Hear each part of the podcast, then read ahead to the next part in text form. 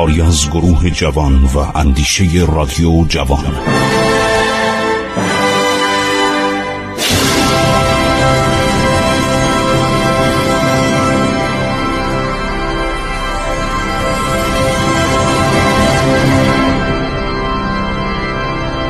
بسم الله الرحمن الرحیم. با سلام خدمت شما هموطنان عزیز شما فارسی زبانان و هر کس که این برنامه رو در رادیو جوان گوش میده من خسرو معتزد هستم. عرض ارادت و درود خدمت شما ایرانیان عزیز دارم.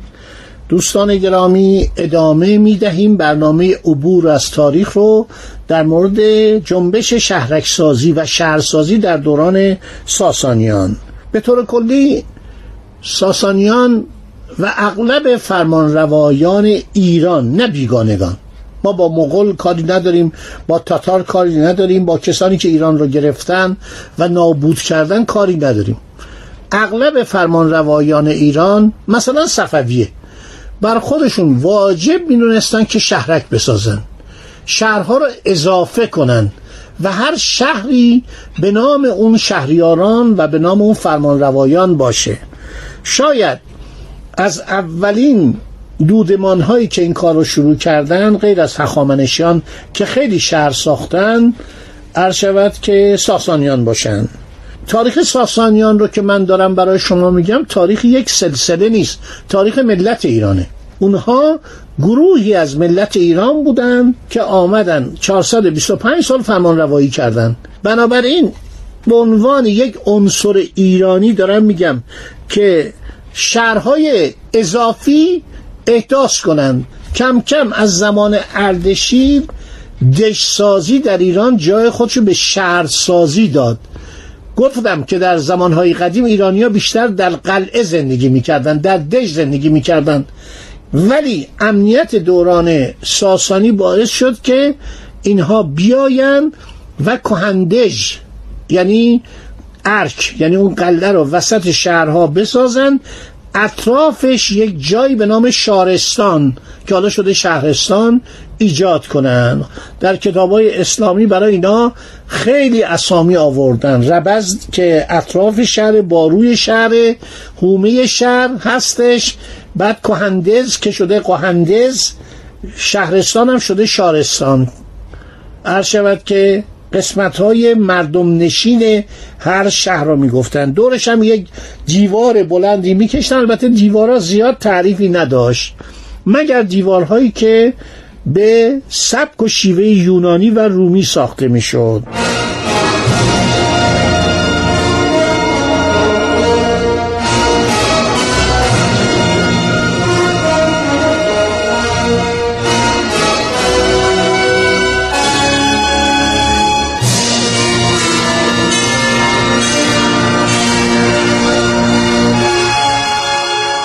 کلمه ایران پیوسته بوده برخلاف نظریه بغزامیز و قرزالود بعض از این مورخینی که اخیرا چهره نمودن حرفای بیمایهی می‌زنن کلمه ایران بوده.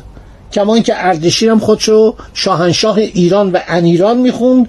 و جالبه که چند روز پیش دیدم در یکی از کتاب هایی که درباره نادرشاه نوشتن نادرشاه روی سکه خودش نادر دوران شاهنشاه ایران یا فرمانروا ایران یا سلطان ایران زده. خیلی جالبه. نادر دوران پادشاه ایران. این کلمه بوده. از زمانهای بسیار قدیم بوده. تمام پست های بزرگ فرمان روایان ایران کلمه ایران به کار برده شده. عرض کردم که فرمانده ارتش می‌گفتن ایران اسپه بود ایران اسپه بود یا ایران ارتشداران سالار. وزیر بهداری رو می‌گفتن ایران درست بود. ایران این کلمه ایران همیشه جزو عرض شود که القاب مردم ایران و صابان مقام بوده. حالا یه عده آدم بیمایه یه عده آدم حسود آدم بی سواد که چل تا کتاب خوندن 20 تا کتاب خوندن نه آقا این کلمه ایران جدیده. کلمه ایران کسی نمی‌گفته که یک کشوری که واقعا کشورهای گران آرزو می‌کنن چنین تاریخی داشته باشن. حالا بیان توطعه می‌کنه که آقا ایران اصلا نبوده. ما چنین اسمی نداریم. بابا ایران اسپح بود ایران درست بود ایران خطخش بود. تمام اسامی کلمه ایران کلمه آریایی درش بوده. خب چرا این حرفو می‌زنید برای که اینا برنامه دارن. بنابراین این مملکت استقلالش ابدیه و این مملکت تا پایان جهان مستقل خواهد بود. این واقع هیچ شعارم من نمیدم تاریخ جلوم تاریخ هستش. خب عده زیادی از اسرای جنگی که در جنگ های اردشیر شاپور و سایر پادشاهان ایران اسیر شدن به خاطر اینکه اینا مهندس بودن اطلاعات خوبی داشتن اینا رو آوردن و در ایران در شهرهای مختلف اینا رو به صلاح اسکان دادن. به منظور بهرهمندی از رشته های گوناگون صنعتی در کشور برای کشت و زر در بیابان های لمیزره اسیران جنگی را به چند گروه تقسیم می‌کردند در قسمت های مختلف کشور ساکن می‌کردند.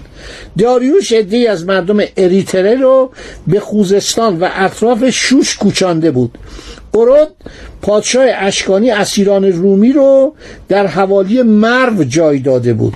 شاپور اول اسیران رومی رو در گندی شاپور خوزستان سکونت داد و از مهارت رومی ها در کار مهندسی استفاده کرد. بند معروف قیصر را بنا نمود. چرا میگن بند قیصر؟ یعنی امپراتور. والریان یا والریانوس امپراتور روم که اسیر بود مجبور شد به دستور شاپور در ساختمان صد معروف شوشتر که همون بند معروف قیصر است کار کند. این صد 1500 قدم طول داشت. والریانوس در سال 260 میلادی شخصا عهدهدار جنگ بود هزیمت یافت و اسیر شد. این دربارش خیلی صحبت این نقشی که ببینید که شاپور بر اسب نشسته و این والریان که سنش هم زیاد بود 65 70 سالش بود این زانو زده این فکر نکنید یک کار نقاشی بوده مخصوصا این کار کردن. برای اینکه به عرض شما رساندم از زمان اشکانیان مرتب عرض شود سردارهای روم به ایران حمله می‌کردن مرتب امپراتوران به ایران حمله می‌کردند. چه در دوران شود که جمهوریت و چه در دوران امپراتوری جنگ هران یا جنگ کاره که کراسوس کشته شد معروفه. من یک کتابی الان از من داره در میاد وزارت دفاع داره منتشر می‌کنه تاریخ دفاع در ایران. ما تصویر کراسوس هم پیدا کردیم. مجسمه کراسوس هم گذاشتیم. اصلا در تاریخ نظامی دنیا ثبت شده. این جنگ هران یک جنگی بود که سیلی محکم ایران بود به گوش امپراتوری روم. چون اینا دنیا رو گرفته بودن. حالا در یکی از این برنامه براتون امپراتوری روم رو تشریح می‌کنم. ببینید اینا چه تشکیلاتی داشتن. چه سلاحهای نظامی. اینا ابرقدرت دنیای آن روز بودن. یکصد ملت زیر پرچم امپراتوری روم به زور یعنی به اجبار به سر می بردن. تمام اروپا مال اینا بود. تمام قسمت های آسیای مقدم غربی همین خاک سوریه شام فلسطین عربستان یمن تمام اینها در اختیار دولت روم بود. دور تا دور مدیترانه مال اینا بود. اینا از اروپا فقط اسکاندیناوی رو نتونسته بودن بگیرن. احتمالا دانمارک هم نتونستن بگیرن. که دانمارک هم تقریبا جزو اسکاندیناوی دیگه. سوئد و نروژ نگرفتن. دانمارک هم اگر حساب کنیم جزو اسکاندیناوی اونجا رو نگرفتن. تمام سرزمین های اروپا اسپانیا فرانسه آلمان ایتالیا همه در اختیار دولت امپراتور روم بود. به اضافه مصر به اضافه لیبی به اضافه عرض شود که مراکش و الجزایر و تونس و موریتانی همه اینا در اختیار دولت امپراتوری روم بود. یه دولت جهانی اروپایی آسیایی و آفریقایی بود. یعنی در اروپا جایی نبود که رومی ها بهش نرسیده باشن. با قبایل ژرمن گوتها استروگوتها ویزیگوتها می جنگیدن و بعدم روم غربی شکست خود از بین رفت به وسیله اقوام ژرمن ولی روم شرقی که مرکزش استانبول بود یا کنستانتینیوپولیس یا همین قسطنطنیه موند تا 1453 که عثمانی ها ترکان عثمانی تونستن با استفاده از سلاح توپخانه قلاه شود استانبول رو ویران کنن و حمله کنن و شهر رو بگیرن. همچنان شهر کنستانتینیوپولیس که در سال 330 میلادی ساخته شده بود پایداری می‌کرد. الان شابه ترکیه اغلب آثار باستانی که به شما نشون میدن مال روم شرقیه.